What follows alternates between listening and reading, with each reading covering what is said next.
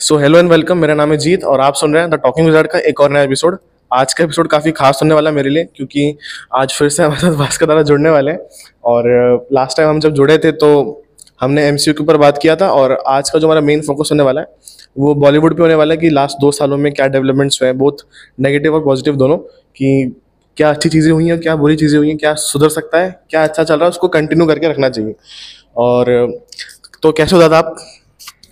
Well, well thank you so much Jeet for having me and it's always a pleasure to be here at uh, the Talking बहुत अच्छा हूँ मैं and thank you so much guys पिछले uh, हमारे podcast को जिसमें हमने collaborate किया था uh, आपने इतना प्यार दिया कि no master six one nine मतलब मैं भास्कर वापस से पॉडकास्ट uh, पे आ पाया thank you so much M C U की हमने बात की आज हम बॉलीवुड के बारे में बात कर रहे हैं मैं तो बहुत एक्साइटेड हूँ Jeet thank you once again for having me thank you so much आप आए और uh, अपना कीमती समय निकाल के आए तो मेरा पहला सवाल आपसे ये है कि लास्ट दो सालों में जो प्री पैंडमिक जो एरा था, उसमें ये ट्रेंड था कि मतलब कंटेंट ड्रिवन मूवीज़ बनेंगी। लोगों का एकदम से माइंडसेट बदला था कि यार ओ टी टी आके आने के बाद से ये माइंडसेट बना था कि अगर हम पैसा दे रहे हैं मूवी देखने के तो हम सिर्फ़ एंटरटेनमेंट पर्पज़ के लिए नहीं स्टोरी देखने के लिए जाए। अच्छी स्टोरी मिलेगी तो हम ज़रूर जाएँगे। तो लोगों का ये माइंडसेट बन गया था। फिर पैंडमिक आता ओ टी टी अपना उछाल मारता एकदम से तो लोगों के अंदर वो चीज़ें ज़्यादा बढ़ गई। और उस टाइम पे ऐसा हो कि कंटेंट मूवी सीधे ओ टी टी पर रिलीज़ हो रही थी। वैसे तो सारी ही हो रही थी पर जो चल रही थी वो कंटेंट ड्रिवन मूवीज़ थी। जो बड़ी मूवीज़ रिलीज़ हुई उनको अच्छा रिव्यू नहीं मिला उनको फेलियर मिला। पर जो ये मार्केट था ये अपना चल रहा था। और ट्रेंड ये था कि मतलब बजट जो होगा वो बीस पच्चीस करोड़ का होगा। वो अगर हमको साठ सत्तर करोड़ कमा के देती तो अच्छा प्रॉफिट है। मूवी अगर अच्छी होगी मूवी अगर अच्छी होगी तो उसके बाद वो सौ करोड़ भी कमा ले तो वो एक्सेप्शनल होगा वो बहुत अच्छा होगा। अ, पर पैंडमिक के बाद से ये ट्रेंड है कि यार जब से जब से पैंडमिक खत्म हुआ जब से सिनेमा अगर दोबारा से स्टार्ट हुए हैं, तो जो कंटेंट ड्रिवन मूवीज़ थी जो लोगों को पैसा कमा के दे रही थी वहीं अब बिल्कुल प्रॉफिट कमा के नहीं दे रही अपना बजट भी पार नहीं कर पा रही है। तो आपको क्या लगता है जो ऑडियंस का माइंडसेट है उसमें कुछ चेंज आया? अगर वो चेंज है तो क्या चेंज नहीं मोस्ट डेफिनेटली अब देखो अगर किसी भी फ़िल्म को हम यूजुअली जो जनरल ऑडियंस है जो वॉकिंग ऑडियंस होती है अ, उनका क्या एक माइंडसेट रहता है कि नॉर्मल अपनी डे टू डे लाइफ में जो जो चीज़ें हो रही हैं उससे थोड़ा दूर हट के थोड़ा एक रिक्रिएशन के लिए वो फ़िल्म देखने जाती हैं एंटरटेनमेंट के लिए वो दो तीन घंटा वो देख के वापस आ जाती हैं और उस दुनिया से बाहर आ जाती हैं। पर उसके बारे में एक जो स्ट्रगल है इसके बारे में हम लोग नहीं सोचते हम लोग उसके बारे में थॉट नहीं लगाते। जहाँ तक मैं क्रिटिक हूँ तो मैं हर एक एंगल से देखने की कोशिश करता हूँ कि कैसा इंडस्ट्री में चल रहा है, काम कैसे हो रहा है, किस तरीके से होता है फंक्शनिंग एंड एवरीथिंग तो हर एस्पेक्ट से देखें अगर कोई फ़िल्म फ़ंक्शन नहीं करती है तो बुरा लगता है क्योंकि फ़िल्म को बनने में कई लोगों की मेहनत लगती है, कई प्रोडक्शन प्रोडक्शन लगता है प्रोड्यूसर्स लगते हैं, कई डिस्ट्रीब्यूटर्स होते हैं जो इन्वॉल्व होते हैं थिएटर ओनर्स होते हैं, उनकी लाइफ की स्टेक्स इन्वॉल्व होती हैं एक फ़िल्म से, एक एंटरटेनमेंट के सोर्स से. तो जब वो फ़िल्म नहीं चल रही है तो उन लोगों का एंटरटेनमेंट मतलब एंटरटेनमेंट सोर्स तो साइड में रखो, उन लोगों का इनकम नहीं आ रहा है। तो एक बहुत एक बड़ा मैटर है इसके बारे में हम डेफिनेटली आज हम बात करेंगे। पर ज़्यादा तक बोला देखो ऑडियंस का क्या हुआ ना कोविड का टाइम जो चल रहा था उससे पहले तक कुछ भी टाइप की फ़िल्म आप निकाल रहे हो ना अलग अलग टाइप का कंटेंट जो है ऑडियंस अब एक्सेप्ट कर रहा था। अब जो है जब कोविड आया तो सब ऑडियंस घर पे थी और जो जो प्रोड्यूसर्स जो शेयर है वो होल्ड नहीं कर पा रहे थे। क्योंकि आप जितना मतलब हम लोग लेमैन लैंग्वेज में जितना बोलते हैं ना, हम लोग इतना सोचते नहीं है, पर एक फ़िल्म पे एक रेवेन्यू बढ़ता जाता है। जितनी देर आप उस फ़िल्म को विथहोल्ड करोगे, जब तक आप रिलीज़ नहीं करते हो, तब तक उस पर एक रेवेन्यू बढ़ता जाता है, क्योंकि प्रोड्यूसर्स ने भी लोन लिए होते हैं अलग अलग जगह से। उसका ब्याज बढ़ता है, अगर सिंपल भाषा में बताऊँ तो। तो जितना बढ़ेगा, फिर वो प्रोडक्शन कॉस्ट बढ़ता चला जाएगा, फिर उसको उतना रिकवर करना पड़ेगा, तब जाके वो प्रॉफिट कमा पाएगा। तो प्रॉफिट मेकिंग का बिज़नेस है सिंपल इकोनॉमिक्स है। अब जब कोविड का टाइम आया, कई मेकर्स नहीं अफोर्ड कर पाए तो उन्होंने ओटीटी पे सेल कर दी फ़िल्म धीरे धीरे करके बहुत सारी फ़िल्म ओटीटी पे रिलीज़ होना शुरू हो गई। अब ओटीटी में कितना भी तुम देख लो घर पे लोगों के पास टाइम ही टाइम था कोविड में कुछ काम कर नहीं रहे थे लोग।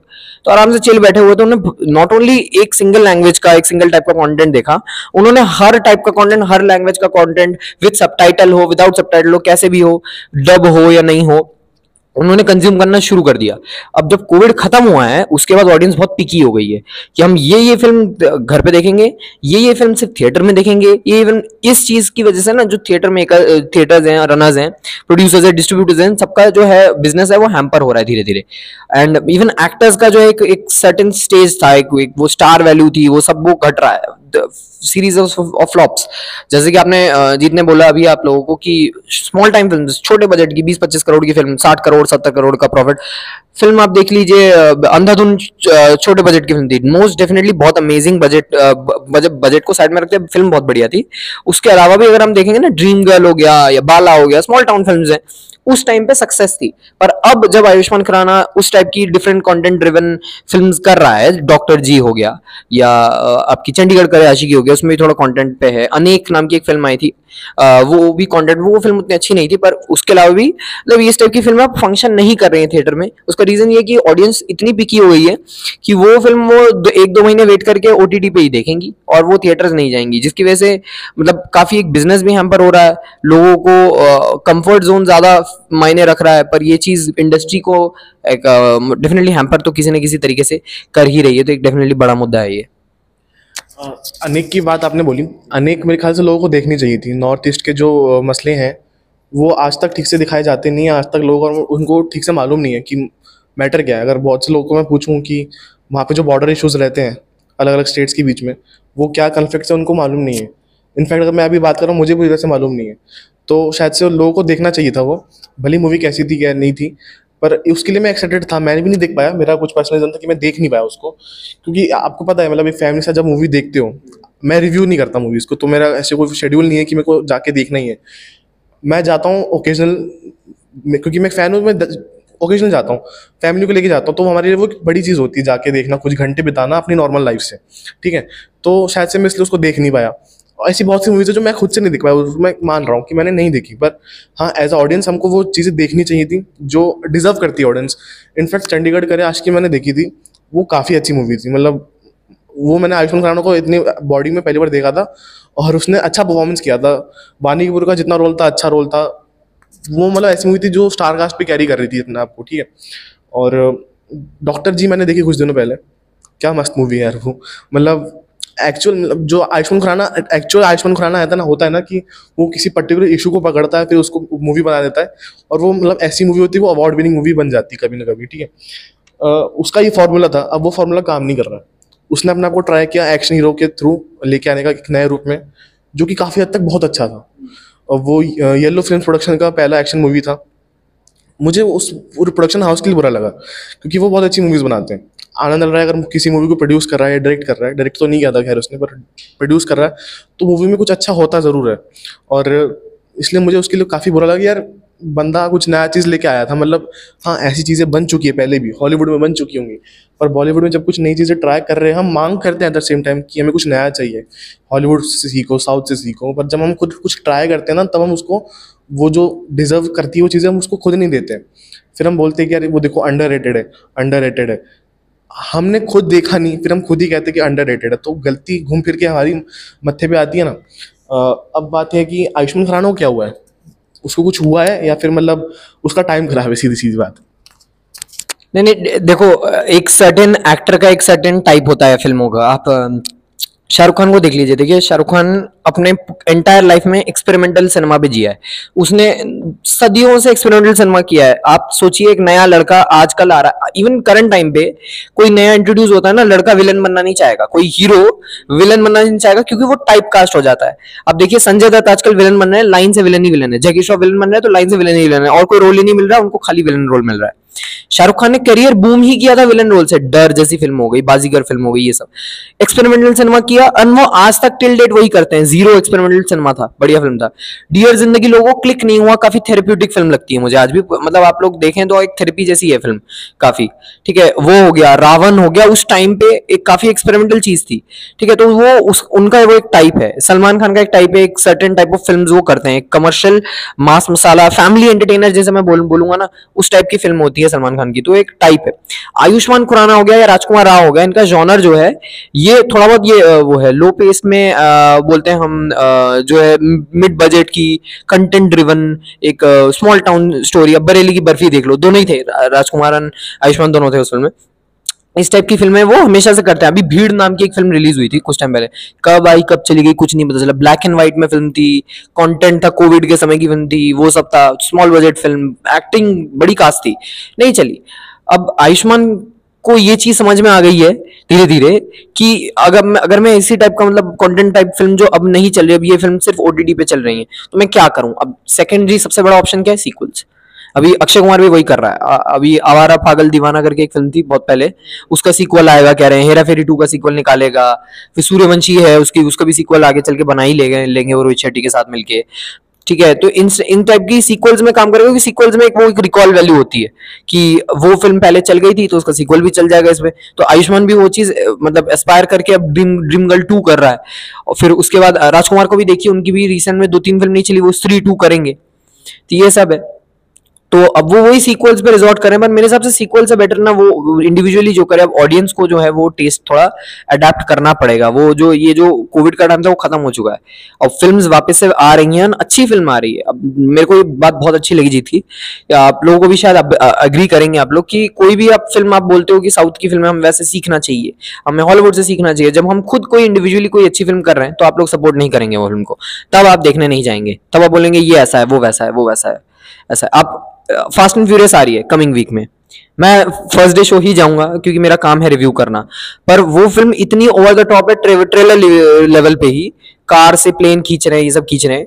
पर हॉलीवुड है तो आप देख लोगे। अगर बॉलीवुड ये चीज़ कर रहा है तो बस तो यही चीज़ है। अब इंडियन में कुछ हो रहा है। अब रावण को उस समय क्रिटिसाइज किया गया था। आज तक उसके वीएफएक्स को इंडियन कोई भी इंडियन फ़िल्म बीट नहीं कर पाई। है उस लेवल पे नहीं बना पाई है। तब आप क्रिटिसाइज करोगे, फिर बाद में बोलोगे अंडररेटेड है, अब रियलाइज़ हो रहा है अहेड ऑफ़ इट्स टाइम ये सब वर्ड्स आप यूज़ कर लोगे। तो डेफिनेटली मतलब मेरे मेरे हिसाब से ऑडियंस को थोड़ा टेस्ट में अपना बदलाव तो लाना पड़ेगा। आयुष्मान खुराना and ये लोग भी अभी कोशिश कर रहे हैं। अब ये देखते हैं कितना सर्वाइव करता है। वरुण धवन ट्राई कर रहा है। उसने भेड़िया बनाई, मुझे भेड़िया पसंद आई थी, अच्छी फ़िल्म थी। मतलब एटलीस्ट जिस टाइप की वो फ़िल्में कर रहा था, उससे तो कहीं ज़्यादा बेटर है। अभी बवाल नाम की एक फ़िल्म आएगी उनकी। तो वो भी मतलब अच्छी होगी नो डाउट मुझे लग रहा है। फिर भेड़िया का सिक्वल भी अनाउंस हो चुका है। तो वो सब भी आएगा तो अभी चलो मतलब अच्छा लगता है कि एक्टर्स डेवलप हो रहे हैं नई नई फ़िल्में साइन कर रहे हैं। पर अगर वो अच्छी फ़िल्में करने के बाद वो नहीं चलेंगी और फिर उसके बाद उनको वापस रिजॉर्ट करना पड़ेगा जुड़वा टू टाइप की फ़िल्मों में। और वो जुड़वा टू ब्लॉकबस्टर थी ब्लॉक बॉक्स ऑफ़िस पे, बेकार फ़िल्म थी। एक तो सीन टू सीन रीमेक था, कुछ भी नहीं था उसमें। तब भी सुपर हिट थी और फिर वो बेकार फ़िल्में करेंगे तो आप बोलेंगे कि बेकार फ़िल्म है।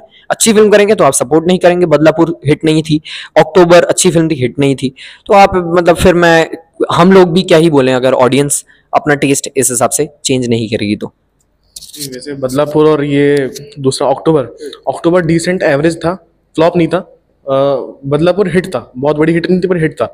है ना? पर वरुण धवन का आपने नाम लिया ना, वरुण धवन एक ऐसा नाम है जिसको बड़ा टाइप कास्ट लोग करते हैं, जो कि उसने खुद थोड़े बहुत काम किए वैसे। उसने स्टार्ट किया था सोटी से, ठीक है? वो उस टाइम पे अच्छी मूवी थी, उस टाइम के लिए, ठीक है? आज मेरे हिसाब से वो बिल्कुल बकवास मूवी है। अब बात करते हैं, मैं तेरा हीरो मैं तेरा हीरो जिस टाइम पे आई थी, मैं बच्चा था, आप बच्चे थे, हम सबने वो मूवी इन्जॉय की है। ठीक है? हम सबने उसके डायलॉग्स बोल बोल के पागल हुए, हम उसके सब गानों पर नाचे ठीक है? बात आती बदलापुर। बदलापुर उसकी तीसरी मूवी थी। उसने एक्सपेरिमेंट किया। अब मेरे मेरे पापा को बदलापुर जब मैंने दिखाई थी उनको नवाज़ ज़्यादा पसंद आया था। उनको वरुण धवन कभी पसंद नहीं आया था तो उनको उस मूवी वरुण धवन पसंद नहीं आया, पर वरुण धवन की भी तारीफ़ हुई थी। वरुण धवन मुझे अच्छा भी लगा था उस मूवी में, ठीक है? और पूरा उसका फिल्मोग्राफी देखा जाए ना तो उसने जब जब ट्राई किया सुई धागा उसने की थी। उसने अक्टूबर किया, ठीक है? जब हम, उस सुविधा का काफ़ी अच्छी मूवी थी, काफ़ी हिट भी किया था, पर एकदम से पता नहीं क्या हुआ, जब उसने कुली नंबर वन वगैरह छुई एकदम से ना, वो शायद से, जब उसने जुड़वा टू की बेसिकली उसको लगा कि यार, अगर मैं सलमान खान की कॉपी करूँगा या फिर गोविंदा की कॉपी करूँगा तो शायद से मेरा मार्केट में वैसा नाम बन जाएगा, मैं उनकी रिप्लेसमेंट बन जाऊँगा। ये काफ़ी हद तक उसके पापा का उसमें योगदान है, कि मतलब उसने रीमेक्स बनवाया, उसके साथ मिलके और उसने रीमेक किया, ठीक है? मैं ये नहीं बोलता रीमेक करना ख़राब है, पर आप बिल्कुल सेम टू सेम कॉपी कर दोगे तो ऑडियंस को नया क्या मिलेगा? हमने पहले मूवी देख रखी है, हमें कुछ नया वैल्यू चाहिए ना उसमें। खैर, अगर मूवी अच्छी बनाते तो अलग बात थी मूवी अच्छी भी नहीं थी। तो वरुण धवन का मार्केट एकदम से क्रैश किया। उसने फिर अपने को ट्राई किया जुग जुग जियो में। ठीक डिसेंट फैमिली एंटरटेन मूवी थी। फिर भेड़िया आई। भेड़िया मैंने देखी, काफ़ी अच्छी मूवी थी। मतलब उसकी कॉमेडी बहुत ज़बरदस्त थी। वरुण धवन का परफॉर्मेंस अच्छा था। उसका वीएफएक्स लोग आजकल भूल जाते हैं ब्रह्मास्त्र के बाद वीएफएक्स उसने ही अच्छा किया है। अ, अभी मैं आऊँगा आदि पुरुष पे ठीक है? उससे पहले भेड़िया की बात करना ज़रूरी है कि भीड़िया में कम सीन्स थे वीएफएक्स के। खाली जहाँ पे वो ट्रांसफॉर्मेशन था भीड़िया का उतना ही सीन था। पर जितना था वो बहुत तगड़ा था क्योंकि उसकी तारीफ़ भी हुई थी VFX की पर एकदम से वो दब गया शायद से ब्रह्मास्त्र की वजह से। अब ऐसा है कि कार्तिक आर्यन कार्तिक आर्यन भी सेम है। कार्तिक आर्यन का ये है ना उसने दो मूवी की अच्छी कंटेंट वाली धमाका और ये ये अभी कौन सा आया था उसका फ्रेडी दोनों अच्छी मूवी थी और उसने वो ओ टी पे निकाली। ये बात है, उसको भी मालूम है कि वो सेम मूवी थिएटर में रिलीज़ करेगा तो कोई नहीं दिखेगा। तो ये एक एडिशन तो अच्छा था, पर जो उसके बाद भूल भुलैया टू आई कमर्शियली बहुत बड़ी हिट हुई। लोगों को लगा कि बॉक्स ऑफ़िस दोबारा पटरी पे आ गया है। उसके बाद ऐसा हुआ तो नहीं खैर, पर जो कार्तिक आर्यन का एक मार्केट बन गया अभी अभी उसकी फ्लॉप आई है शायद ज़्यादा, पर मुझे लगता नहीं अगर वो ठीक ट्रैक पे चलता है अपने, इसको एक्सपेरिमेंट करता रहता है अपने साथ तो काफ़ी हद तक सक्सीड करेगा उसमें। मतलब एक अच्छा एक्टर वो कह सक, कहला सकता है अगर वो सेम ट्रैक पे चलेगा। पर उसके लिए कि एक्सपेरिमेंट करना बहुत ज़रूरी है। शाहरुख खान का नाम लिया, शाहरुख खान यार काफ़ी डेरिंग बंदा है। आज ही मैं कहूँगा काफ़ी डेरिंग है, वो जवान देखो कितनी बड़ी एक्सपेरिमेंटल मूवी होने वाली है। है ना? पठान उसके लिए काफ़ी एक्सपेरिमेंटल थी, क्योंकि उसने इससे पहले कोई खास बड़ी एक्शन मूवी करी नहीं थी। उसको तो अच्छा हो यशराज उसको लेके आया। चार साल बाद उसको एक अच्छा कम मिला। ठीक है? चार साल तक ऐसा लगता कि बॉलीवुड अधूरा है वैसे। शाहरुख खान के बिना बॉलीवुड इमेजिन कौन करता है? ठीक है? तो मतलब बीच में ऐसा है कि ना दूध दूध का गिलास आधा भरा हुआ, आधा खाली है। मतलब हिट्स तो आई हैं, पर जितनी आनी चाहिए, उतनी नहीं आई हैं। तो सलमान खान का नाम लिया मैंने बीच में। लोग अभी चिढ़ जाएँगे, सलमान खान के नाम से काफ़ी चिढ़ते हैं। लोग मुझे बोलेंगे, सलमान खान फ़ैन मैं कुछ टाइम पहले तक मुँह छुपाता था अपना सलमान खान फ़ैन होने से। अब नहीं छुपाता। क्योंकि मुझे लगता है कि मतलब अगर मैं छुपाऊँगा तो फ़ायदा क्या होगा ना? अब जिसके, जिसकी मैं मूवी देखते हुए बड़ा हुआ हूँ, अगर मैं उसकी मूवी की तारीफ़ नहीं करूँगा तो मैं किसकी करूँगा? सलमान खान एक ऐसा नाम है ना, जिसके साथ आप कंट्रोवर्सी एसोसिएट कर देते हो, ठीक है? उसकी कंटेंट मूवीज़ बजरंगी भाईजान थी लास्ट या सुल्तान, ठीक है? ट्यूबलाइट ट्यूबलाइट के बारे में क्या कहना है आपका? ट्यूबलाइट के बारे में, मैं ओवरऑल सलमान के बारे में बात करना शुरू करूँ, फिर ट्यूबलाइट पे आऊँगा। सलमान का टॉपिक छेड़ा है। मैं कई साल से सलमान खान का फ़ैन हूँ। मैं थोड़ा बहुत मैं बता देता हूँ। एक ट्रैजिक मतलब सोचो जिस ईयर में बॉर्न हुआ था उस साल सलमान खान ने रिबूट किया था अपना करियर तेरे नाम। 2003 में आए थे तेरे नाम उसी साल। ऑब्वियसली उस समय नहीं देखा था। बहुत। बिल्कुल मतलब तेरा नाम क्या परफॉर्मेंस ऑब्वियस वो भी रीमेक थी। वो भी एक तमिल फ़िल्म की एक, विक्रम की फ़िल्म थी। मुझे ओरिजिनल का नाम याद नहीं आ रहा है अभी। तो वही था मतलब देखो उसके बाद सलमान ने री किया है उस टाइम पे। कई उस टाइप की फ़िल्में भी की हैं कई रीमेक्स भी किए हैं। एंड मैं तो ट्रेजिकली सलमान का फ़ैन मतलब बना था। मैं अवतार देखने गया था पहली अवतार जो आई थी। उस समय बुक माई शो वगैरह का टाइम नहीं था। उस समय न्यूज़पेपर में शो टाइम्स लिखे आते थे कि इस थिएटर में इतने इतने बजे का शो लगा है आप जाके देख सकते हो। तो हम उस हिसाब से प्लान करके फैमिली के साथ निकले थे, पर हमारा वो शो मिस हो गया था। उसके बाद शाम का कोई शो ही नहीं था। अब हम इतना दूर ट्रैवल करके गए थे, हमें कोई फ़िल्म देखनी थी तो हमने वीर देखी थी। उस साल वीर आई थी। लोगों को मालूम नहीं है, वो सलमान लंबे लंबे बालों में था, वो वो काफ़ी फ्यूचर पास टाइप की फ़िल्म थी, पर मतलब उस फ़िल्म में वो स्क्रीन प्रेजेंस मुझे हिट किया। वीर के बाद से मैंने सलमान की कोई भी फ़िल्म थिएटर में मिस नहीं की है। मतलब उस के 2010 के बाद से आप किक ले लो और फिर वो है, उससे पहले आई थी रेडी ले लो, एक था टाइगर वगैरह है, बजरंगी भाईजान, सुल्तान, लाइन से जितनी फ़िल्में प्रेम रतन धन पाए अच्छी बुरी जैसी भी हो, सारी फ़िल्में मैंने थिएटर में देखी है। तब से मैं लोग क्रिटिसाइजेशन जो है, ये ऐसी फ़िल्में करता है, वैसी फ़िल्में करता है, ये है, वैसा है। मैं तब से सुनता आ रहा हूँ, तब से गालियाँ भी सुनी है मैंने बहुत बार, क्या सलमान फ़ैन है तू? हम तो इसके फ़ैन है, हम तो उसके फ़ैन पर देखो, हम क्या है, हम स्क्रीन प्रेजेंस के फ़ैन है, हम सब चीज़ के फ़ैन है। अब क्या कर रहा है ना, अब ट्यूबलाइट की तुमने बात की, ट्यूबलाइट पे आऊँगा। देखो मेरे हिसाब से सलमान के लिए वो एक्सपेरिमेंटल था। था वो भी रीमेक ही एक किसी फ़िल्म का हॉलीवुड की किसी फ़िल्म का मुझे नाम अभी उसका भी क्लियर नहीं है। तो वो भी मतलब देखो O to my father Bharat. वो भारत है। हाँ तो वो जो है वो कुछ लिटिल बॉय इस टाइप का कुछ था उसमें मतलब रियल फ़िल्म फ़िल्म में तो ऐसी स्टोरी थी कि, कि फादर जाता है वॉर पे एंड बच्चा जो है वो डेस्परेट हो जाता है थोड़ा वो मेंटली स्टेबल नहीं होता है। तो वो उसको थोड़ा अपने ब्रदरहुड का टर्न देख के बनाया था। सलमान के लिए एक्सपेरिमेंटल था। मैंने एक अश्नीर ग्रोवर का इंटरव्यू देखा था। एंड उसके साथ शुभम गौर के साथ उसने बोला था क्योंकि वो भारत पे का फाउंडर है उसमें भारत पे ने ऐड किया है सलमान ने। तो उसने बोला था कि सलमान खुद बोलता है एक्सेप्ट करता है कि वो फ़िल्म में क्योंकि उसको थोड़ा बहुत डिस्टेबल दिखा दिया था उसके फैंस उसको टाइप कास्ट कर चुके हैं कि हमें भाई को देखना है। हमें वो एक्शन फ़िल्म देखनी है, जिसके लिए हम सीटी बजाएँगे, ताली बजाएँगे, या वो करिज्मा वो स्क्रीन प्रेजेंस हमें देखने को मिलेगा। वो चीज़ क्योंकि उसमें नहीं थी, वो फ़िल्म नहीं चली, पर मेरे हिसाब से फ़िल्म उतनी भी बुरी नहीं थी। आप करंट डे पे देखोगे ना, जो करंट डे की फ़िल्में हैं, उस हिसाब से, मेरे हिसाब से एवरेज फ़िल्म थी। कई लोगों को तो बहुत पुअर लगती है, पर एटलीस्ट रेस थ्री वगैरह से तो थोड़ी बेटर थी। उसका रीजन डायरेक्टर है। डायरेक्टर एक बड़ा मुद्दा है, उसके बारे में बात हम आगे करेंगे, अगर कर कर पाए तो। तो वही आप देखिए, किसी का भाई, किसी की जान उन्होंने की। फराद साम, फराद नोलन साम जी, वो आदमी ने पता नहीं कितने लोगों का करियर बर्बाद करने के लिए तुला हुआ है। हाउसफुल फोर बनाई थी, वाहियात फ़िल्म एकदम। उसके बाद कुली नंबर वन में उसका हाथ था। फिर जब से पता चला किसी का भाई किसी की जान में होगा, मेरे को पहले से एक्सपेक्टेशन नहीं थी। मुझे लगा कि चलो कुछ अलग हटके आएगा, पर मतलब मैं क्या बोलूँगा? मेरे हिसाब, मैंने खुद उसको two two point five star दिए हैं किसी का भाई किसी की जान को। मतलब डिसअपॉइंट तो था मैं। First day first show theatre में बैठा हूँ मैं, सिर्फ़ चिल्लाने के लिए, भाई को देखने के लिए। एक अलग नई एंटरटेनमेंट का मतलब एक तरह एक नई फ़िल्म के साथ देखने के लिए, पर नहीं मिला मुझे वो। तो डेफिनेटली अब देखो, भाई री कर रहा है। अपने आप को। अगर आपने रिसेंटली नहीं सुन नहीं सुना तो बता देते हैं कि अगले ईद पे शायद सलमान नहीं आएँगे। वो अभी थोड़ा एक रेस्ट ले रहे हैं। अभी एनालाइज करेंगे अभी उनकी टाइगर थ्री आएगी जो कि ऑलरेडी प्री हाइप्ड है। तो दिवाली पे आएगी फिर तब तक वो प्लान करेंगे। करण जौहर ने एक फ़िल्म उन्हें ऑफ़र किया हमें सुनने को मिला। रजत शर्मा के आपकी अदालत के इंटरव्यू में उन्होंने क्लियर किया कि उनको एक फ़िल्म ऑफ़र हुई है धर्मा धर्मा प्रोडक्शन से। तो वो कर सकते हैं। विष्णु वर्धन डायरेक्टर होंगे। बड़े डायरेक्टर शेरशाह फ़िल्म उन्होंने डायरेक्ट की थी।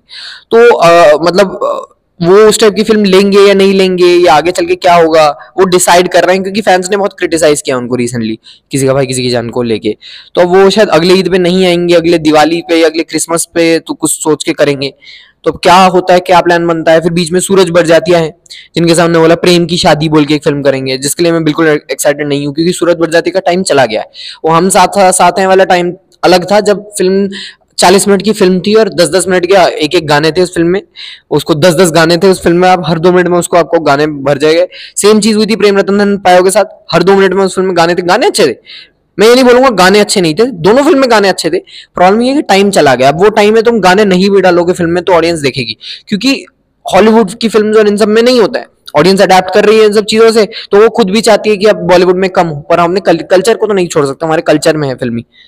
तो अब वही है, क्या वो सूरज बजाते की फ़िल्म? मतलब 2024 25 में आएगी 10 गानों के साथ वो फ़िल्म काम करेगी कि नहीं करेगी? और किस टाइप का कंटेंट भाई आगे चल के चुनेंगे कि नहीं चुनेंगे? तो वो एक मैटर है। आपने देखी तो आपको क्या लगता है? आपको क्या लगता है? आपका क्या व्यू है जी? मेरे को लगता है जो सूरज बढ़ जाता है मूवी है ना, सलमान को अच्छी मूवीज़ की ज़्यादा ज़रूरत नहीं है। उसको ज़रूरत है अच्छे डायरेक्टर्स की, जो उसका बेस्ट निकल पाए। सलमान खान का जब जब करियर उस पर था कि ख़त्म हो सकता है, तब तक सूरज बड़जात्या ने बचाया उसको। 94 में ऐसे सीरीज़ ऑफ़ फ्लॉप्स थी उसके पास। फिर हम आपके कौन आती है? इतनी बड़ी हिट होती है कि मतलब आज तक उसका एग्ज़ाम्पल दिया जाता है। 98 में सेम हुआ था कि फ़िल्म इतनी चल नहीं रही थी फिर हमारे साथ साथ आती हैं। बहुत बड़ी हिट होती है। उस साल की हाइस्ट ग्रॉसर थी वो। ठीक है? एक तो ये डायरेक्टर हो गया एक कबीर खान हो गया या अली अब्बास ज़फ़र हो गया या फिर अ, किसने वो मूवी डायरेक्ट की थी? मुझे याद नहीं आ रहा नाम अभी। मूवी का नाम भी याद नहीं आ रहा है। खैर उसको अच्छे डायरेक्टर्स की ज़रूरत है ज़्यादा।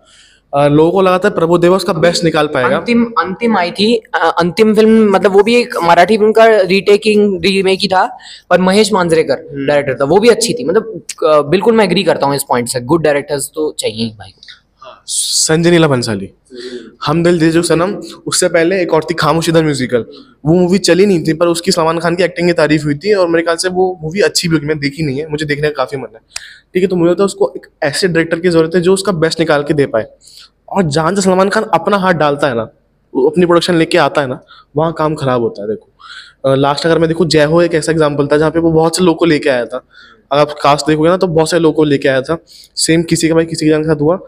बात ये नहीं है कि साथ साथ में उनका करियर भी डूब रहा है। दिक्कत ये है। मतलब मुझे कहने पे बुरा लग रहा है, ठीक है? पर सच बात यही है। जहाँ सलमान खान, मेरे ख्याल से उनकी थोड़ी चॉइस खराब है इस मामले में, जब वो खुद सोचता है कुछ चीज़ें। अगर मैंने सुना कि वो स्क्रिप्ट भी खुद कभी कभी चेंज करवा लेता है, जब उसके हाथ में चीज़ें होती है। तो शायद से जैसे वो जब यशास का जब काम करता है, तब तो वो अच्छा काम कर रहा होता है, ठीक है? मूवी आराम से तीन सौ करोड़ तो कमाई ली थी last tiger three tiger two ठीक है? पर दिक्कत ये है कि उसको डायरेक्टर भी अच्छे नहीं मिल रहे। अगर डायरेक्टर अच्छे मिल जाएँगे कोई साउथ का अगर अच्छा डायरेक्टर मिल जाए मैं कहता हूँ कोई मिल जाए कोई भी। अ, तो मैं कहता हूँ बहुत बहुत वारे नारे लग जाएँगे। राजा मौली ने एक इंटरव्यू में कहा था कि एज एक्टर वो सलमान खान को ज़्यादा रेस्ट कर रेट करता है तीनों स्टार हाँ। अगर वो एक फ़िल्म दे दे उसको मैं कहता हूँ बढ़िया मज़ा आ जाएगा। कॉम्बिनेशन देखो सलमान खान के पास स्क्रीन प्रेजेंस तो है ही ना। आज के डेट में भी सबसे ज़्यादा स्क्रीन प्रेजेंस किसके पास अगर है तो सलमान खान के पास है। और लास्ट मुझे लगता है शाहरुख खान आमिर खान के पास है। अजय देवगन के पास भी है काफ़ी हद तक पर उसके लिए उसको अच्छी फ़िल्म चाहिए। तभी उसका स्क्रीन प्रेजेंस निकल के आता है अच्छे से।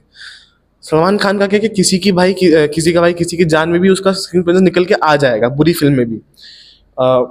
Same goes with Aamir Khan कि उसको एक अच्छी मूवी चाहिए तभी वो निकाल के दे पाएगा अपना बेस्ट बात यह है कि अब उसको एकदम से जब से रेस थ्री आई है तब से उसका करियर ऐसे डिक्लाइन किया है कि लग रहा है कि मतलब ये ब्रेक जो अभी वो ले रहा है ना शायद अगर दो तीन साल पहले लेता पैंडमिक के टाइम पे वो उसको थोड़ा सोचता ना तो शायद थोड़ा ज़्यादा अच्छा होता। क्योंकि उसने तब राधे निकाली राधे का मतलब दिमाग ख़राब हो गया ट्रेलर देखने के बाद ही मेरे से हिम्मत नहीं हुई पिक्चर देखने की। आपने देखी कि नहीं देखी मुझे नहीं पता पर मुझसे वो हिम्मत नहीं हुई देखने की। मतलब क्यों देखी? मतलब मैं राधे राधे आए मतलब उस वो एक टाइम था जब सलमान ऑब्वियसली उस टाइम में भी मेरे को भारत मेरे को भारत पसंद नहीं आई थी फ्रैंक मेरे को थोड़ा वो लोचा लगा था फ़िल्म में। मैं उसके बाद वेट कर रहा था कुछ ढंग का अब दबंग क्या एक बढ़िया फ्रेंचाइज थी। भाई जी मतलब अब नाम है बढ़िया फिल्म्स थी। अब मुझे दबंग थ्री से एक्सपेक्टेशन थी और मुझे लग रहा था इससे बढ़िया कमबैक हो ही नहीं सकता। कि दबंग थ्री आ रही है वो एक बड़ी लेवल पे आ सकती है। उसके बाद राधे आ रही है। अब राधे इनिशियली बहुत अच्छे साउंड कर रही थी क्योंकि वांटेड ने रिबूट किया था भाई का करियर और मतलब उसके बाद जाके हम राधे से हमें एक्सपेक्टेशन थी, उसका मोशन पोस्टर वगैरह आया था, बहुत एक्साइटेड था। राधे का ट्रेलर आया, है भगवान, क्या ही ट्रेलर बना है और बींग एड्रिन भाई फ़ैन मतलब मैंने जी फाइव पे extra two fifty rupees pay करके देखा था वो रेंटल टाइप का था। ईद पे आई थी ओ पे जी फाइव पे आई थी इंडिया में। एंड पेड वे था उनका वो लेने का कि आप पे करके देख सकते हो। मैं पे करके देखी है। मैं फ्रेंकली बताऊँ तो उस फ़िल्म में एक ही चीज़ बहुत बढ़िया थी, वो था इसका, उसका रन टाइम लेंथ जो था ना, वो बहुत शॉर्ट फ़िल्म नहीं एक घंटा तीस एक घंटा चालीस मिनट से बड़ी फ़िल्म नहीं है वो। उससे ज़्यादा देख भी नहीं पाते हम पर ये चीज़ बेटर थी कि उसके पेसिंग बड़े अब ये किसी का भाई किसी तीन घंटे की फ़िल्म है इतने गाने भर दिए हैं बहुत सारे गाने गाने बेकार थे आ, किसी का भाई किसी के साथ में बहुत सारे। एक आध दो अच्छे थे मतलब ये मुझे पसंद आया बिल्ली बिल्ली अच्छा था। ठीक है अभी बात करेंगे गाने पे। तो ये है अब देखो अब थोड़ा उनको अपना चेंज करना पड़ेगा डेफिनेटली लॉकडाउन में उन्होंने अगर कर लिया होता फार्म हाउस पे चिल करने के अलावा, अगर अपने फिल्मोग्राफी पे उन्होंने थोड़ा ध्यान दे लिया क्योंकि सलमान जो है वो, बहुत चिल आदमी है, उसको कोई लेना देना नहीं है, वो एक फ़िल्म निकाल के उसको मालूम है फ़िल्म में कुछ नहीं होगा, सिर्फ़ भाई खड़ा होगा तो लोग ऑडियंस आएगी देखने। वो जो है, वो थोड़ा बहुत सलमान ने थोड़ा फॉर ग्रांटेड ले लिया है, कह सकते हैं। अब वो वो धीरे धीरे समझ रहे हैं वो चीज़ को, क्योंकि देखो, इनकी भी एज हो रही है फिफ्टी सेवन सिक्सटी है। ठीक है? अब कुछ टाइम में उनको एक ऐसा एक नीश अपने लिए उनको बिल्ड करना पड़ेगा जिसके लिए वो इस टाइप की फ़िल्में ही क्योंकि सलमान एक ऐसा एक्टर है जो मुझे नहीं लगता कि secondary roles father roles villain roles कभी करेगा। वो इटर्नल हीरो है। वो ऐसे ही करेगा। मेरे को परफेक्ट बिल्कुल बिल्कुल। सिल्वेस्टर स्टेलोन है। मेरे को परफेक्ट एग्जांपल अगर इंडियन कॉन्टेक्स्ट में बताऊँ तो रजनीकांत लगता है। रजनीकांत जैसे साउथ में है जो वो है obviously all India Rajinikanth famous है। सेम वे सलमान फ़ेमस है। पर जो और है, जो करिश्मा जैसे रजनीकांत का है, वैसे सलमान बॉलीवुड के लिए है। और वो उस एज तक उसी टाइप की फ़िल्में करता रहेगा। पर रजनीकांत ने सिक्सटीज की एज में जाके रोबो टाइप की फ़िल्म एक्सपेरिमेंटल फ़िल्म थी रोबो शिवाजी बॉस चलो मान लिया कि हम कमर्शियल फ़िल्म थी रोबो हो गया, फिर उसके बाद एक फ़िल्म आई थी जो लोग भूल जाते हैं कोच चढ़ेयान नाम था उस फ़िल्म का। वो एनिमेटेड फ़िल्म थी रजनीकांत की उस टाइम पे 2012 13 में। उनकी डॉटर ने डायरेक्ट किया फ़िल्म वो वो भी एक्सपेरिमेंटल सिनेमा है। ठीक है इस टाइप की फ़िल्में उन्होंने बीच में ट्राई की अपनी सिक्सटीज सेवेंटीज के एज में। आज तक वो कर रहे हैं फ़िल्में अभी जेलर नाम की उनकी फ़िल्म आएगी तो वही है। तो सलमान को एक थोड़ा री करना उस लेवल तक लाना पड़ेगा। तब जाके थोड़ा कुछ हो पाएगा। हाँ जी अब क्या कह रहे थे? गानों के बारे में जानना है। गानों तो ये तक गाने तो अच्छे थे। अ, अगर मैं सारे गाने का नाम नहीं ले पाऊँ तो मुझे माफ़ कर देना। खाली एक गाना मुझे सबसे बेकार लगा वो हनी सिंह वाला जो था। उसको छोटू उसका नाम भी मतलब यार। ठीक है बाकी सारे गाने अच्छे थे। उसमें कोई डाउट नहीं। गाने अच्छे थे डिसेंट गाने थे। उनको अगर किसी ने बर्बाद किया है तो डांस ने बर्बाद किया है। ठीक है? मतलब नहीं हो लगता तो बहुत अच्छा गाना है। ठीक है? उसको खाली गाना अगर सोचना दिमाग में गाना अच्छा लगता है बीच में। फिर आप एकदम से आपको दिमाग में आता है कि डांस फिर आपका पूरा मूड खराब होता है। अ, खाली बिल्ली बिल्ली और साढ़े बल्ले बल्ले में जो था ना वही उसमें डांस थोड़ा ठीक ठीक है। वरना बाकी पूरी पिक्चर में डांस बेकार है। अब पता नहीं कौन कोरियोग्राफर था कोई नाम मिल जाए मैं उसको घर पे घुस के मारूँगा। ठीक है? मतलब कुछ तो इज़्ज़त रख लो यार भाई की क्या करा रहे हो एक्सरसाइज करा रहे हो गाने में तुम।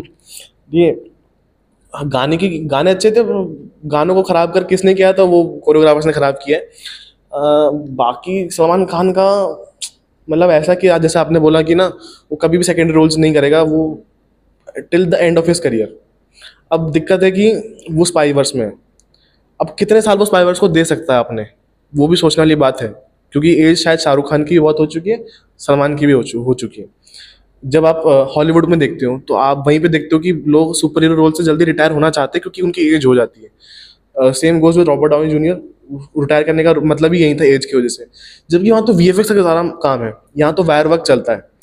अगर वहाँ पे V F X V F X में लोग जल्दी रिटायर होना चाह रहे हैं तो यहाँ पे तो फिर भी वायर वर्क यहाँ पे प्रैक्टिकलिटी है। लोग जल्दी रिटायर इसमें भी होंगे।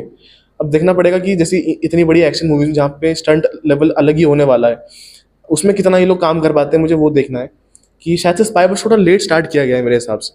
ऐसा ऐसा लगता है आपको? मोस्ट डेफिनेटली स्पाइवर्स काफ़ी लेट ही स्टार्ट हुआ है। मतलब एस्टेब्लिश होने में काफ़ी टाइम लगा दिया उन्होंने। एक था टाइगर कब आई थी कब टाइगर ज़िंदा आई, उसके बाद वॉर के बाद फिर उनको क्रिएट करना पड़ा, क्योंकि उनका इनिशियली प्लान नहीं था। वो अचानक से उन्होंने, पठान से उन्होंने आइडिया ले लिया कि चलो देश दुनिया में आजकल फ्रेंचाइजेस चल रही है फ़िल्में चल रही है तो हम कोलैबोरेशन बना देते हैं, इसको भी जोड़ देते हैं, उसको भी जोड़ देते हैं। जब ओरिजिनली स्क्रिप्ट आई थी तो जो सिद्धार्थ आनंद डायरेक्टर उनके एक इंटरव्यू में बोला था कि उनको मतलब उन्होंने जब आदित्य चोपड़ा को अप्रोच किया, उन्होंने कहा कि ये फ़िल्म को हम वॉर टू बना देते हैं। पर फिर उन्होंने क्लियर किया कि नहीं, हमें अलग से यूनिवर्स बनाना चाहिए तो डेफिनेटली लेट हुआ है। एंड ये चीज़ तो मैं एग्री करूँगा कि एज हो रहा है।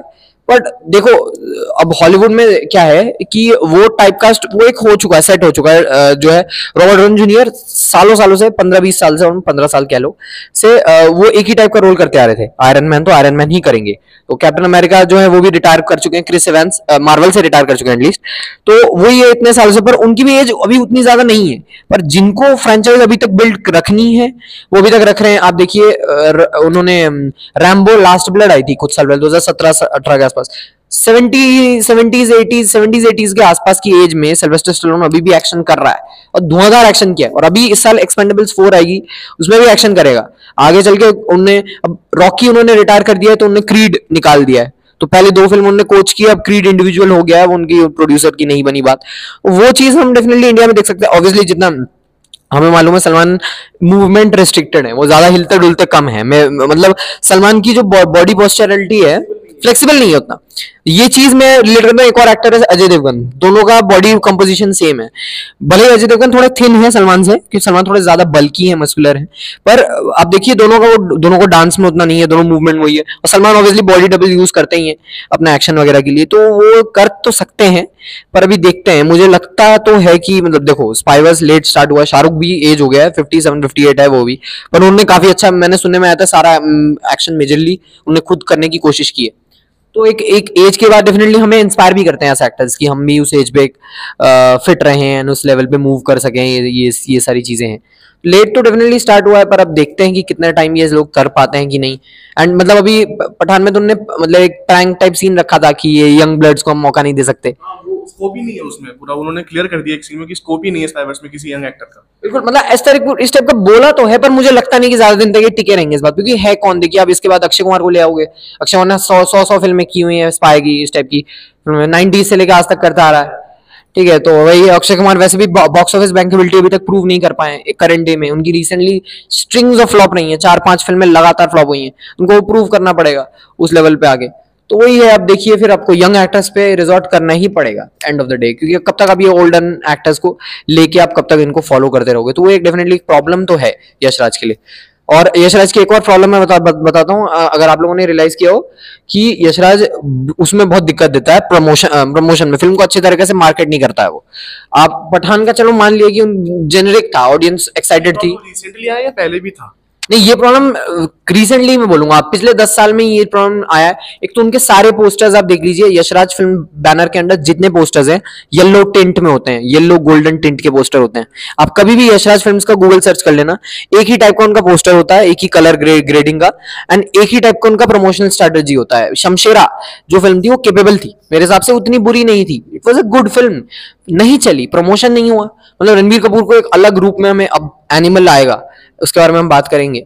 तो वो है तो उसमें हम वापस से इस टाइप की एक एक्शन स्टार टाइप के रूप में, क्योंकि हमने उसको सॉफ्ट एरा में ही हमने देखा हुआ है कि वो रोमांटिक टाइप की फ़िल्में कर रहा है रणवीर कपूर।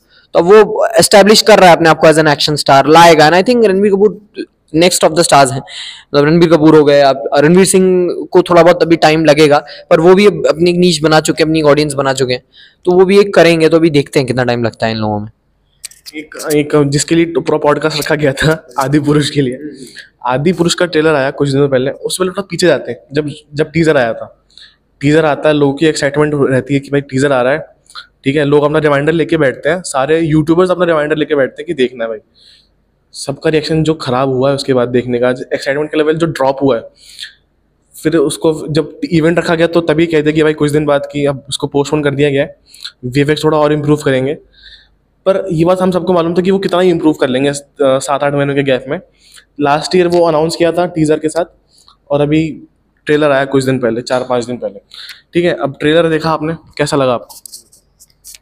नहीं नो डाउट जो वो था टीजर था वो बहुत डिसअपॉइंटिंग था। देखो, मैं किस, किसी भी डायरेक्टर के एम्बिशन पे क्वेश्चन नहीं करूँगा। ओम रावत बहुत बढ़िया डायरेक्टर निकल के आए हैं। उनकी पहली फ़िल्म तानाजी इतनी बढ़िया फ़िल्म थी सुपर हिट हुई, कोई दिक्कत नहीं थी अब अगला प्रोजेक्ट उनको मिला, आदि पुरुष, बड़ी फ़िल्म है, रामायण है ठीक है बड़ा कॉन्सेप्ट है, हर इंडियन को मालूम है कहानी और वो इतनी ओजी कहानी है ना, इतनी एवरग्रीन कहानी है कि उनको सौ फ़िल्में भी बना दो हम बोर नहीं होंगे, रामायण देखते रामायण हो गई, महाभारत हो गई, इन सब कॉन्सेप्ट पे। उनको मिला एक्टर प्रभास, अब प्रभास बाहुबली फेम है। एक, वो बाहुबली एक बहुत बड़े लेवल पे चली गई थी तो सब हाइप कर रखे हैं प्रभास को कि वो लेवल का वो चीज़ वो वापस से कर पाएँगे वॉरियर वाली चीज़। सबसे पहले तो मुझे कास्टिंग की प्रॉब्लम लगी कि डेफिनेटली मतलब कास्टिंग का दिक्कत ये कि राम राम नहीं लग रहा है, लक्ष्मण लक्ष्मण नहीं लग रहा है, रावण रावण नहीं लग रहा है। और बाकी वीएफएक्स का तो आप बताओ। देखो कास्टिंग का तो आप देखिए अरुण गोविल थे। हमने लॉकडाउन में देखा होगा। अरुण गोविल मे- मेरे मे, एक्चुअली मेरे फादर का पॉइंट है। अ, मैं यूज़ करूँगा मैं उनसे पूछ रहा था। मैंने अपने फादर को दिखाया टीजर मैंने कहा देखें एक बार कि ऑडियंस का न्यूट्रल ऑडियंस समझ के कि क्या व्यू रहता है। उनका ये मानना था कि अगर आप इस टाइप का डिवाइन कैरेक्टर प्ले कर रहे हो ना एक भक्ति आनी चाहिए एक देख के। एक वो आपको देख के मैं मैंने कुछ दिन पहले महाभारत रिवॉच कर रहा था मैं। और मतलब इवन जो नए जो नए महाभारत में भी जो कृष्ण बना था एंट्री सीन में देख के आपको भक्ति आती है। मैंने रामायण जब देखी थी पहली बार मतलब जब श्री राम का कैरेक्टर इंट्रोड्यूस हुआ था, आँसू आ गए थे आँखों में। एक भक्ति है, इस तरीके से पोर्ट्रे किया हुआ है प्लस एक ऐसा तेज है एक्टर में। कि वो है? प्रभास एक वॉरियर बहुत बढ़िया प्ले कर सकते हैं, एक राजा बहुत बढ़िया प्ले पर श्री राम के कैरेक्टर में उतना जच नहीं रहे। चलो, मान लिया कि चलो, सीता के रोल में कुछ कुछ चलो एडजस्ट हो जाए यार सैफ अली खान चलो, रावण बना दिया, पर कास्टिंग ऊपर नीचे है पहला। अब वीएफएक्स सबसे बड़ा मैटर जिसके बारे में बात करें। पूरी की पूरी फ़िल्म शूट हुई है ग्रीन स्क्रीन में ब्लू स्क्रीन में कंप्लीटली उसको। इवन सो मच सो मैंने देखा था कि उमराव ने पोस्ट किया था कंप्लीट कुछ कुछ सीन्स में तो उन्होंने कॉस्ट्यूम में नहीं शूट किया। उन्होंने ब्लू कलर का एक जंप सूट में एक कंप्लीटली जैसा अवतार शूट होती है कंप्लीटली जंप सूट में उस टाइप की मोशन फीचर मोशन कैप्चर बोलते हैं उसे। उसी टेक्नोलॉजी से पूरी फ़िल्म को, अब डेफिनेटली रिवोल्यूशनरी है। तुम करना चाहते हो, करो।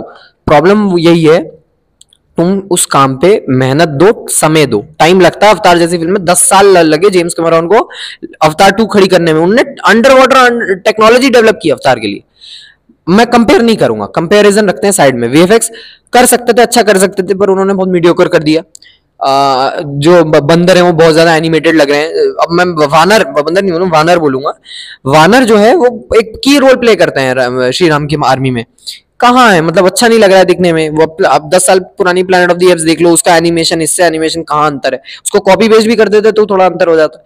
तुम्हारा एक वो है मोटिवेशन नहीं दिखा। अब जब टीजर आया, मैं, अगर मेरा अभी अभी तक मानना है, अगर वो टीजर नहीं दिखा होता हमें, सीधे ट्रेलर देखा होता इस लेवल का, जैसा अभी ट्रेलर आया। तो इतना हेट नहीं होता है। क्योंकि लोगों लोगों को वो गंदे वीएफएक्स शॉट्स देख के ना आप देखिए म्यूज़िक अच्छा है। अजय अतुल ने बहुत बढ़िया म्यूज़िक दिया मेरे को श्री राम जो टाइटल ट्रैक है, वो बहुत बढ़िया लगा। म्यूज़िक सारा अच्छा है। उमराव पे मुझे भरोसा है कि वो कहानी पे जस्टिस दे सकता है। जितनी प्रॉब्लम आ रही है, सब आ रही है आपकी कास्टिंग की, आपकी वीएफएक्स की। कास्टिंग चलो, हम एक्सेप्ट कर लिया कि चलो आप कुछ कर नहीं सकते उसका। वीएफएक्स बेटर कर सकते हैं। अब अगर आप लोग नहीं हो मैं, मैं, मैं मेरे को बहुत अच्छा लगता है किसी क्रिएटर को मैं सपोर्ट करना। जैसे टॉकिंग विजर्ड ही हो गया। मेरे को बहुत अच्छा लगता है जीत को सपोर्ट करना टॉकिंग विजर्ड को सपोर्ट करना। जहाँ मेरे को मौका मिलता है मैं बोलता हूँ कि आप सुनो आप देखो। वैसे ही एक यूट्यूब चैनल है किबा किबी करके इस टाइप का। शमीम नाम है उस लड़के का। वो वीएफएक्स आर्टिस्ट टाइप ही है इंडस्ट्री में काम करते हैं। उसने उसने मतलब एक हॉलीवुड की एक मतलब हॉलीवुड कह रहा हूँ एक अमेरिका की कॉरिडोर क्रूज करके। उसका आपने यूट्यूब पे देखा होगा Hollywood VFX artist reacts to Bollywood VFX इस टाइप की वीडियोस वैसे वो इंडियन करता है। उसका चैनल आप देखोगे, आपने उन्हें आदि पुरुष में बहुत बढ़िया ब्रेकडाउन दिया, बहुत बढ़िया डिटेल एनालिसिस दिया है अपने पॉइंट ऑफ़ व्यू से कि उस चीज़ में प्रोफेशनल है। उनने बात की है। तो ये सब अगर आप सुनोगे ना नॉलेज लोगे तो आपको पता चलेगा कि कितना एक वीएफएक्स आर्टिस्ट के ऊपर स्ट्रगल पड़ता है। मार्वल के साथ हुआ, खराब वीएफएक्स दिए क्योंकि जल्दबाजी कर रहा था। मार्वल ने डिले किया तो ब्लैक पैंथर में अच्छा वीएफएक्स था रिलेटिवली एंटमैन में अच्छा वीएफएक्स था। अब देखने को मिल रहा है, जल्दबाजी जब उन्हें समझ में आया कि हम टाइम देते हैं, आदि पुरुष ने टाइम नहीं दिया, उन्होंने धड़ाधड़ वीएफएक्स दे दिए। और अब इन्होंने जब ट्रेलर निकला, तब एटलीस्ट उन्होंने अब देखो फिनिश्ड प्रोडक्ट 500 करोड़ लग चुके हैं, उसमें 200 करोड़ उन्होंने और लगाए हैं वीएफएक्स पे। उन्होंने क्या किया, उन्होंने टोन डार्क किया ट्रेलर में, अगर आप ध्यान से, ध्यान दोगे। टोन डार्क है कलर ग्रेडिंग कलर ग्रेडिंग किया है उन्होंने। राम जी का जो कॉस्ट्यूम है, उसको थोड़ा चेंज कर लिया है। थोड़ा सन का जो है वैल्यू थोड़ा वो ऑरेंज ज़्यादा कर दिया है। थोड़ा जहाँ डार्कनेस ला सकते थे। एक और चीज़ नोटिस करो कि जितना एनिमेटेड और थ्री डी क्रिएचर्स है हाइड किए हैं। रावण का लुक हाइड किया है। रावण का जो वैरागी वाला लुक है लुक है, जिसमें वो अगवा करते हैं सी सीता माँ को, वो दिखाया वो बढ़िया लग रहा है। क्योंकि वो प्रैक्टिकल इफेक्ट्स हैं वीएफएक्स नहीं है। एक जो, वो उनका दस सर वाला जो लुक था, वो वैसे मतलब वो उसमें आर्टिफिशियल लग रहा था, पर इसमें हमें उनका बैक शॉट दिखाया वो भी हाइड कर ले कि हम लोग चलो छुपा दें। पर मोर डेफिनेटली मेरे को लगता है कि ये ट्रेलर एक बहुत बड़ी इंप्रूवमेंट थी। पर आगे चल के अगर इंडियन इंडस्ट्री को कुछ ट्राई करना है ऐसा तो उनको बहुत मेहनत करनी पड़ेगी। वीएफएक्स वगैरह पे मैं मना नहीं करूँगा। हम बिल्कुल कोशिश करेंगे देखने की, पर अब देखो फ्लैश के साथ क्लैश कर रहा है सेम डे पे। आपको क्या लगता है? इंडियन ऑडियंस फ्लैश जैसी फ़िल्म देखने जाएगी आदि पुरुष तो एज कंपेयर टू फ्लैश को देखेंगे, क्योंकि शायद से लोगों का ट्रस्ट तो डीसी पे थोड़ा बहुत तो बनेगा ही। वीफेक्स के मैटर में, ठीक है? स्टोरी स्टोरी डिफाइन करेगी डिसाइसिव मैटर होगा स्टोरी का, पर देखना पड़ेगा कि वीएफएक्स कौन कितना अच्छा बना के लेके जाता है। दिक्कत है कि भाई जो हम वानर सेना की बात कर रहे हैं, वानर सेना पूरी ह्यूमन फॉर्म में थी, उससे वो ह्यूमन एलिमेंट मिसिंग है। खाली अगर हनुमान जी को छोड़ दिया जाए तो। स्टोरी में बाली है, सुग्रीव है, जामवंत उनको लोग कैसे दिखाएँगे, उनको दिखाया नहीं है अभी। जामवंत का खाली वॉइस ओवर मिला है हमें कि वो हनुमान जी को समझाने कि शक्तियों को पहचानो अपनी। खाली कुछ कुछ सीन मुझे अच्छे लगे थे, जहाँ पे वो हनुमान जी वो पहाड़ को उठा के लेके जा रहे हैं। वो सीन अच्छा था, वही अच्छा था। और लोगों को तो वो हिरन वाला सीन भी अच्छा लग रहा है पर मुझे वो अच्छा नहीं लगा था। एक सीन था जहाँ पे वो राम जी सीता जी, लक्ष्मण जी महल से जा रहे हैं। अब वो भी मुझे कुछ खास लगा नहीं, क्योंकि लग रहा था पीछे सिर्फ़ महल नकली है, वो महल नहीं लग रहा था। और जो जंगल के सीन से लोगों ने वहाँ भी शूट नहीं किया, इन्होंने इतना आलस दिखाया उसमें शूटिंग में। कि मतलब इंडिया में जंगल है भाई, जाके शूट तो करो तुम लोग। अगर आप वी प्लस प्रैक्टिकलिटी मिक्स कर दोगे तो कितना अच्छा मिक्सचर निकल के आएगा, कितना अच्छा कॉम्पोजिशन बन जाएगा। पर इन्होंने वो ट्राई करने की कोशिश ही नहीं की, दो साल में मूवी खड़ी कर दी इन्होंने। ऐसी मूवी को टाइम देना चाहिए तीन साल, पाँच साल, तब जाके आप जो मतलब कह रहे हो कि ये मूवी स्मार्टफोन्स के लिए नहीं बनी, ठीक है, पर आप वैसा डिलीवर तो करके दो। आपने पहले इतने ओवर स्टेटमेंट दे दी है कि आप आप जब आपका प्रोडक्ट दिख रहा है हमको तो मतलब गाली देने का मन कर रहा है। रामायण को गाली नहीं दे सकते वो अलग बात है। ठीक है? मतलब राम की मुस्टैच है ठीक है? हमने कभी राम को मुस्टैच देखा है? नहीं देखा? प्रवास को देख के मतलब डिवाइन वाली फीलिंग नहीं आ रही क्योंकि उसके चेहरे पे वो स्माइल नहीं है राम जी वाली। आपने वो महाभारत नए वाले महाभारत की बात की जिसमें सौरभ जैन ने विष्णु जी का रोल प्ले किया है। उसके चेहरे पे स्माइल देखी थी? उसको देख के लगता था कि वो विष्णु जी है वहाँ पे। कृष्ण जी। एक ही बात। ठीक है उसने पहले विष्णु जी पे ले किया महादेव में। ठीक है तो मुझे वही याद रहता है। उसके चेहरे पे वो डिवाइन चीज़ है।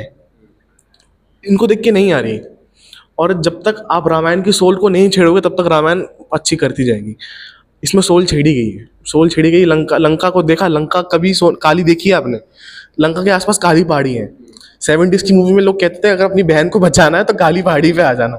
ठीक है अब क्या है, सीधे काली पहाड़ी दिखा दी इन्होंने? लंका सोने की थी। रावण के पास एक वो था। काइंड ऑफ़ एरोप्लेन था जिसका नाम है भूल पुष्पक विमान हाँ। ठीक है ये ड्रैगन पे आ रहा है। गेम ऑफ़ थ्रोन चल रही ठीक है मतलब रावण का लुक रावण एक विद्वान था बहुत बड़ा विद्वान था। रावण राक्षस भी था पर वो राक्षस दिखता नहीं था कभी। वो विद्वान था शिव जी का बहुत बड़ा भक्त था। चलो शिवलिंग दिखा दिया एलिमेंट दिखा दिया भक्ति वाला। पर वो खुद ही कह रहा है कि वो राक्षस ज़्यादा है। मतलब आधा राक्षस है आधा इंसान जो भी है। पर राक्षस ज़्यादा फील कर रहा है वो देखने में। ठीक है तो खाली सीता को छोड़ दिया जाए क्योंकि सीता का बस लुक देने में क्या है? खाली उसमें कुछ नहीं है। अ, तो मुझे लगता नहीं लक्ष्मण लक्ष्मण लक्ष्मण एलिमेंट बहुत वो ज़रूरी है। पुरानी रामायण देखो लक्ष्मण के पास चौबीस घंटे गुस्सा रहता है। इसमें गुस्सा नहीं है इसमें वो आराम से पूछ रहा है। और लक्ष्मण की एक आईब्रो देखो पुराने वाले रामायण में एक आईब्रो ऐसी खड़ी रहती थी। मतलब कभी गुस्सा आ सकता है। और ये नॉन फैक्ट है कि हर जगह हर किसी ने कहा लक्ष्मण का गुस्सा ज़्यादा था। जहाँ लक्ष्मण का गुस्सा जा- ज़्यादा दिखाना था और लक्ष्मण को नॉर्मल दिखा दिया है। जहाँ श्री राम हमेशा दिखाते थे कि नॉर्मल हैं कभी वो नहीं बोलते थे वहाँ श्री राम बाहुबली की तरह अपने प्रजा को वो कर रहे हैं कि हम लड़ेंगे अमर होने के लिए भगवान झंडा लहरा दो। यार थोड़ा बहुत तो वो गड़बड़ किया। गड़बड़ी की अ, तो मुझे प्रवास कभी भी मतलब जब से अनाउंस किया था तब से मुझे डाउटफुल था। हाँ अगर एक तो प्रवास का दिक्कत है कि वो कभी भी क्लीन शेव नहीं रह सकता। कभी भी वो क्लीन शेव नहीं रह साहो में था वो पर वो प्रॉब्लम पता क्या है? हाँ। हल लाइट बियर्ड था पर वही है ना अब देखो वही कास्टिंग की प्रॉब्लम है। अभी कह रहे थे कि अभी राजा मौली कह रहे थे कि अगर मेरे को अभी रामायण महाभारत टाइप का मिलेगा तो मैं टेन पार्टर फ़िल्म बनाऊँगा। महाभारत अगर मेरे को मिला अगर मेरे को कि मिलेगा तो दस पार्ट की फ़िल्म बनाऊँगा, वो दस बीस साल ले लेगा वो बनाने में। पर वो ना कंटेंट देगा। अब आर आर आर की हम बात कर रहे थे ऑस्कर तक पहुँच गई वो फ़िल्म मतलब चलो, मान लिया कि गाने की लिए जीती थी, उसके और चीज़ों के लिए नहीं जीती। फ़िल्म को उन्हें कितना टाइम लगा? तीन, चार साल से ऊपर लग गया वो फ़िल्म को बनने में। उसको। बाहुबली को भी यही केस है। देखो कन्विक्शन है। कन्विक्शन को तुम टाइम दोगे तब तो ब्रू होगी ना। तुम कॉफ़ी को तुम पानी के साथ मिला दोगे एकदम से और एकदम से गटक जाओगे काम थोड़ी बनेगा। उसको ब्रू होने में टाइम लगता है। उसी वही चीज़ चीज़ है तुम एक कन्विक्शन लेके तुम एक प्रोजेक्ट बना रहे हो और फिर तुम ये काम कर रहे हो। अब देखो सिर्फ़ मैं क्रिटिसाइज नहीं करूँगा मैं मानता हूँ कि चलो ठीक है उन्होंने अपने हिसाब से काम किया। आ, ए, एक चीज़ मेरे को बहुत बढ़िया लगी जी तुमने बोली। प्रैक्टिकल इफ़ेक्ट जितना यूज़ कर सकते हो मिशन इम्पॉसिबल में टॉम क्रूज वो आदमी अपनी जी जान लगा रहा है। वो साठ साल की उम्र में उस आदमी ने पहाड़ कूद गया। हम जंगल में शूट कर ही सकते थे। हम वो आदमी पहाड़ कूद रहा है इस उम्र में। तुम जंगल नहीं शूट कर सकते तुम। और इंडिया में इतने जंगल हैं इतने प्लेसेस हैं होली डिवाइन प्लेसेस हैं जहाँ पे तुम प्रैक्टिकली जाके ना थोड़ा बहुत ऊपर से वीएफएक्स मान लो थोड़ा बहुत लगा लिया थोड़ा बहुत क्योंकि इस टाइम में और उस टाइम में सदयुग और कलयुग में डिफरेंस था। थोड़ा बहुत तो कर सकते थे प्रैक्टिकली बना के। तुम्हें सारी चीज़ वीएफएक्स करने की क्या ज़रूरत थी? या तो फिर तुम पूरे ही एनिमेटेड कर देते, फिर तुम रियल बनाते ही नहीं। क्योंकि फिर एक 90s में एनिमेटेड एक जापानीज एनिमेशन वाली फ़िल्म थी, वो आज भी बढ़िया लगती है, वो बल्कि आदि पुरुष से बेटर है वो, उसके एनिमेशन 90s की आई हुई। डिग्रेड नहीं कर रहा हूँ। कहने का मतलब यह है कि जो चीज़ें आप रियलिस्टिक दिखा सकते हो, वो रियलिस्टिक दिखाओ। हनुमान जी का लुक मेरे को बिल्कुल पसंद नहीं आया। कहीं हद तक हनुमान जी उस समय दारा सिंह ने जो हनुमान जी प्ले किया था, यहाँ पे इतनी दाढ़ी दे दी है, ये दे दिया है। ठीक है मतलब मैं बोलना नहीं चाहता, एक अलग ही लग रहे हैं हनुमान जी उसमें देखने में भगवान की बात हो रही है ना इसीलिए। तो वही है मतलब आप थोड़ा बेटर कर सकते थे इस चीज़ को, पर अब वो नहीं कर पाए, अब क्या कर सकते हैं, हम देखते हैं, अब जून में आएगी, पर मुझे को- कोई होप नहीं है कि फ़िल्म चलेगी कि नहीं चलेगी। थोड़ा बहुत जो प्रभास के फैंडम है, जो उनकी फ़ैन है, जो तेलुगु ऑडियंस है, वो तो जाएगी जाएगी देखने, वो तो ऑब्वियस बात है। शायद क्या पता हिट टैग ले ले, पर वो भी मुश्किल लग रहा है मुझे इसके लिए। मूवी पैसा तो कमाएगी, पैसा इशू नहीं है, कितना पैसा कमाएगी वो ज़्यादा इशू है प्लस सोल ना छेड़े रामायण क्योंकि रामायण एक ऐसा टॉपिक है ना हम सब के लिए कि मतलब काफ़ी क्लोज टू हार्ट है, ठीक है? उसके साथ थोड़ा सा भी अनजस्टिस होगा ना इनजस्टिस होगा, वो सह नहीं पाएँगे लोग। फिर लोग खड़े हो जाएँगे, लेके तलवार, फिर तुम लोग को पता चलेगा नहीं क्या हो जाएगा। दिक्कत है कि आप रामायण का हिस्सा कौन सा दिखा रहे हो? रामायण छोटी चीज़ नहीं है, रामायण बहुत बड़ी चीज़ है। अगर आप तीन घंटे में रामायण दिखाने वाले तो आपको बहुत मेहनत चाहिए। क्योंकि जो रामानंद सागर की रामायण थी, उसकी भी मतलब फाइनल बैटल का जो मूवी कभी निकाल के दिखा देता स्टार गोल्ड वाले, वो तीन घंटे का है। ठीक है वो पूरा बैटल सीक्वेंस अगर आप पूरा बैटल सीक्वेंस ही दिखाने वाले हो कि सीता जी का हरण होता है उसके बाद आप काम कर रहे हो तो रामायण अधूरी है। रामायण को स्टार्ट करना तो राइट ऑन द स्टार्ट जब से उनका जन्म हुआ। उसके पीछे भी बैकग्राउंड है दशरथ का राजा का। ठीक है उसका पीछा बैकग्राउंड है। मतलब स्किप कर देंगे पर तभी सोल वही कह रहा हूँ सोल छेड़ देंगे। अब राजा मुनि ने कहा था कि उसका विजन है कि महाभारत को वो निकालेंगे पार्ट्स के साथ। वो चलो एक बात सही थी कि वो सोल नहीं छेड़ रहे उस चीज़ में पर उसमें दिक्कत क्या कि वो मतलब आपको मूवी बना रहे हो। आप क्लाइमैक्स बनाओगे तो इंटरेस्टिंग क्लाइमैक्स बनाओगे। आप हर मूवी के पार्ट में आप बैटल सीन नहीं देख सकते। हाँ क्लिप छोड़ना पड़ेगा। आप अगर बैटल नहीं दोगे तो क्लिफ हैंगर छोड़ना पड़ेगा। तो दिक्कत यही है कि वो लोग शायद से उनको नहीं कर पाएँगे ऑडियंस नहीं कर पाएँगे। मुझे ट्रेलर के एक सीन पे वो एक तो वो जो पहाड़ उठाने वाला सीन था उस पर और वो जो क्योंकि बैकग्राउंड म्यूज़िक इतना अच्छा था जय श्री राम का तो उसके थोड़ा समा बन गया था थोड़ा घूस उसमें लगा था मुझे थोड़ा उस देर के लिए। पर पूरा ट्रेलर इतना इम्पैक्ट डाल नहीं पाया। और लास्ट में जहाँ पे ट्रेलर को खत्म कर देना चाहिए था, वहाँ पे रावण डाल दिया। तो रावण ने फिर थोड़ा जो बचा कुचा मोड़ था, वो खराब कर दिया मेरा। देखते हैं ये क्या कर पाती है, क्या नहीं कर पाती है। रिलीज़ डेट क्या है इसकी? सोलह जून मेरे बर्थडे के दिन रिलीज़ हो रही है। मेरे दिन, उस दिन फ्लैश भी हो रही है। तो भैया, दोनों फ़िल्म दो दो फ़िल्में आ रही हैं। अब देखता हूँ मैं क्या कैसा देखने को मिलेगा, मेरे को होगा तो आदि पुरुष तो आ रही है। एंड डेफिनेटली आपको रिव्यू मिल जाएगा उसका। मेरा new Masters six one follow कर लेना गाइस इंस्टाग्राम पे मेरा पेज है। उसमें मैं रिव्यूज़ डालता रहता हूँ। तो उसमें मिल जाएगा आपको। बाकी जीत भी आगे चल के हम बात करेंगे आगे भी पॉडकास्ट में। तो इसके बारे में आदि पुरुष के बारे में तो आगे भी बात होती रहेगी। तो आज के लिए इतना काफ़ी है। मिलते हैं जल्दी से अगले हफ़्ते एक नए एपिसोड के साथ। Till then see you Tata bye bye